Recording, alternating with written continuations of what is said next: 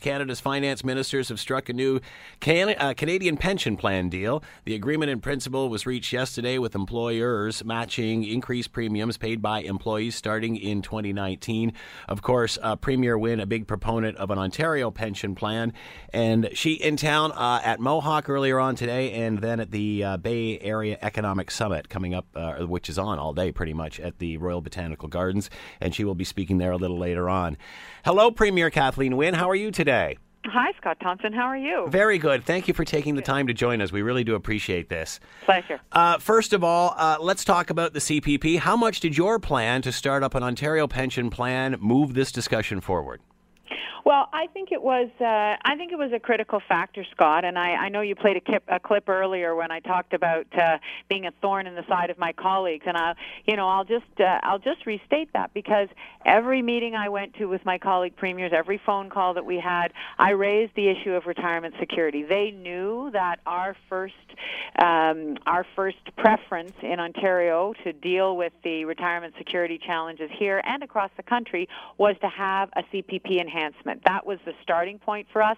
And the only reason that we moved ahead to put in place an Ontario retirement pension plan was that we had a federal government in the Harper government that wasn't interested in building a consensus across the country and, and didn't engage on this issue.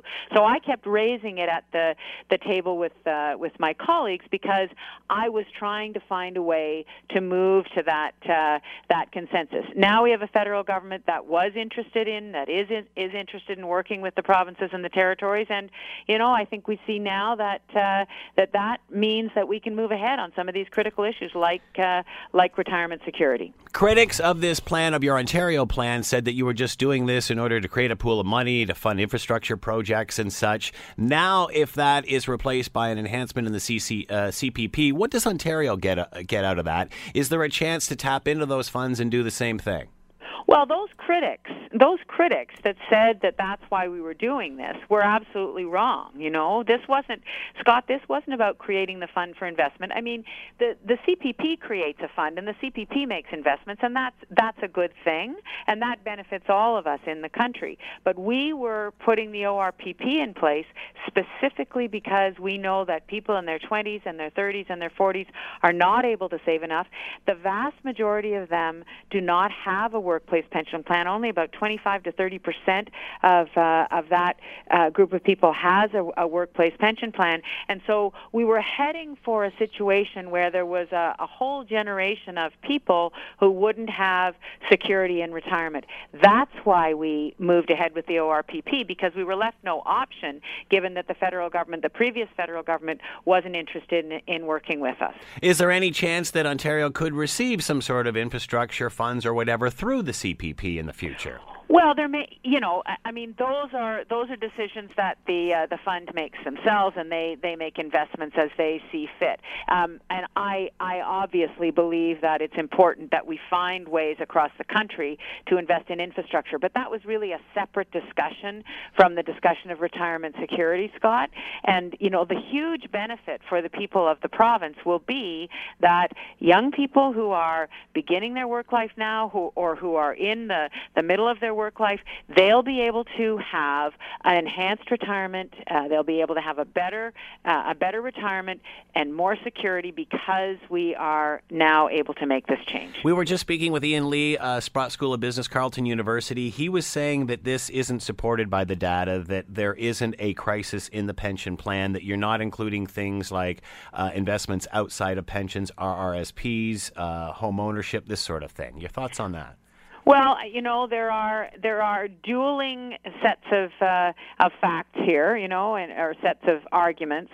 Um, the the advice that we have gotten and the advice that I got before we ran on this in 2014 was that uh, that there was a concern, and in fact, Scott, there had been a fair degree of agreement in 2013 among finance ministers across the country um, that there did need to be uh, an enhancement, and then because the federal government shut that down, then the discussion stopped.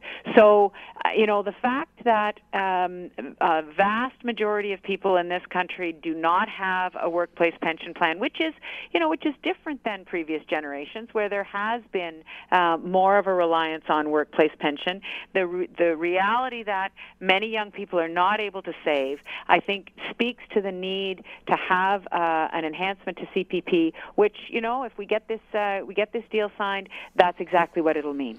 Uh, let's move on to LRT. I know transit a, a big uh, a big uh, you're a big proponent of, and of course, uh, moving Ontario uh, quicker from point A to point B. A new agreement, or rather, a note sent by MPs and MPPs in Hamilton today supporting the LRT. Were you surprised when Council voted to reaffirm their position on all of this? Well, I was, yeah, I, think I've said publicly, people may have heard me say that, uh, you know, I was surprised that it became a discussion again. I, I kind of thought it had been decided and that we were moving ahead with the LRT. We want new transit in Hamilton. Uh, I want to build transit in Hamilton that's going to work for the people of Hamilton.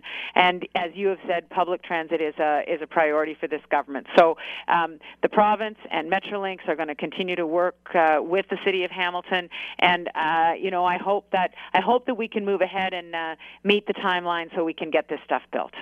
Talk about the Bay Area Economic Summit that you'll be attending at the RBG and, and just the, the potential growth in this area.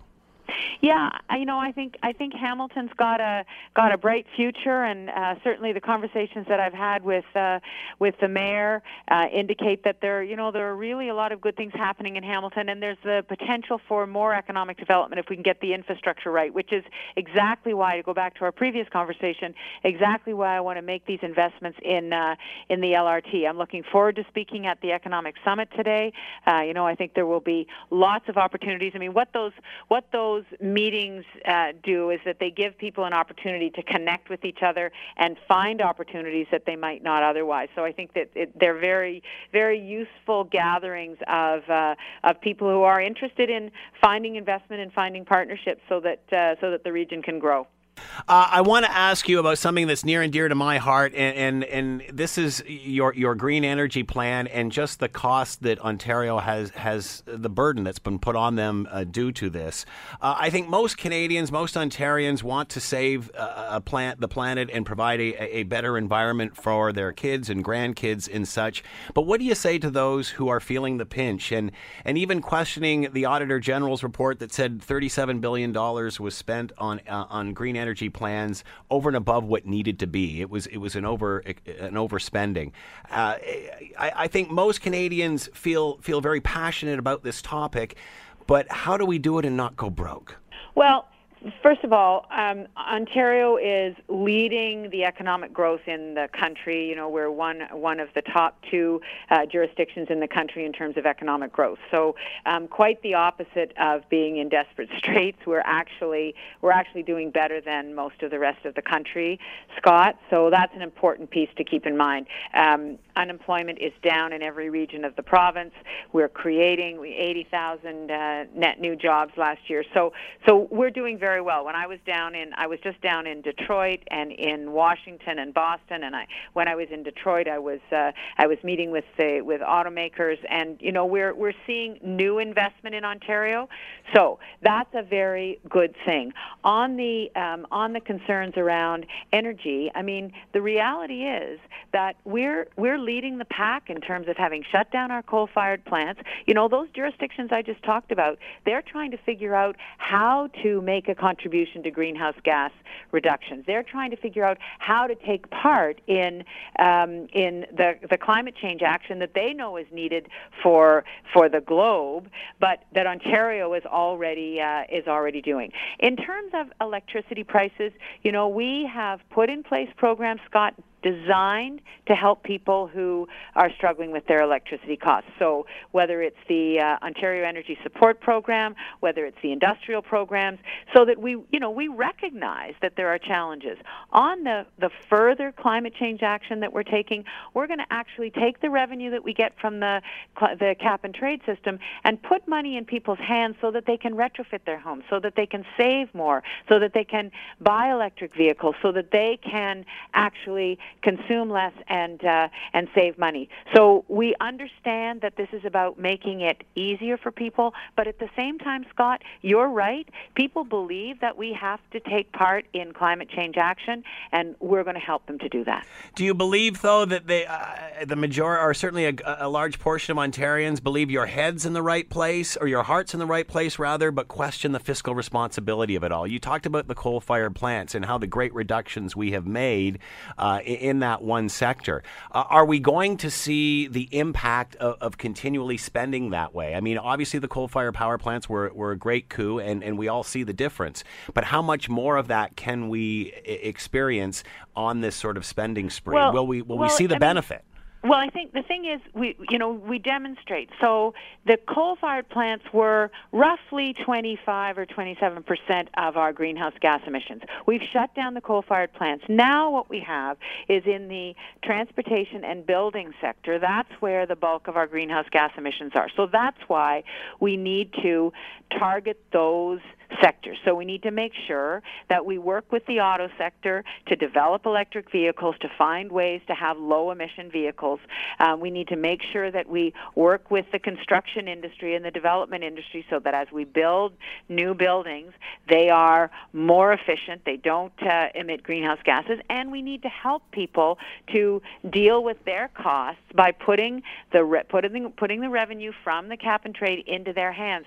I think that you know the fact that we took a lead and we shut down the coal-fired plants and that that made a difference, I think that should that should help to give people not just in Ontario but in other jurisdictions confidence that you know what, we really can make a difference. Because it can be pretty despairing, Scott, when we think about the impacts of climate change, and I think that rather than despair and rather than be faced with a future where insurance costs go up, where food costs go up, where we have further devastation of the environment, which is exactly what we're facing there's no question about that. We can actually tackle this and we can do it in a responsible way, and that's exactly what we're doing. One more question Is it hard to get Ontarians interested in electric cars when they see the price of electricity continue to skyrocket? Well, um, you know, when people when people look at the uh, price of electricity versus the price of gas, and I know the price of gas has gone down, but the fact is that uh, if you don't have to fill up your car every couple of days, and uh, you can uh, you can uh, drive a car that's greener, and and you know, not only that, Scott, you can get on public transit, so you can take your car to a, a public transit uh, station. Um, people are seeing that there are ways of doing things differently it's not immediate. It's not overnight. You've seen in Hamilton the discussion around LRT. It takes time to bring people around, but um, it, it, people come around because they they know that uh, they know that there are solutions that are needed, and uh, and that's why they buy in. Is there money to be made in green energy? Well, we've already seen tens of uh, thousands of jobs created in green energy in Ontario. You know, I visit solar plants. There are um, there are uh, plants that are working on alternate solutions on wind turbines. So there there's already business that has been created here. Even more importantly, there's technology that's being developed here, Scott, that uh, would not have been developed if we hadn't taken a lead in this area. And so when I go to China or I go to India and I talk to businesses, they're looking for that technology. They're looking for that brain power. And uh, a lot of the businesses that traveled with me to those jurisdictions are um, are those clean tech and uh, uh information technology companies. Ontario Premier Kathleen Wynne has been with us, of course, uh, in town today at Mohawk and later on at RBG for the Bay Economic Summit. Premier, thank you very much for the time. Much appreciated. Thanks very much, Scott. Take care. Thank Bye-bye. you. You too.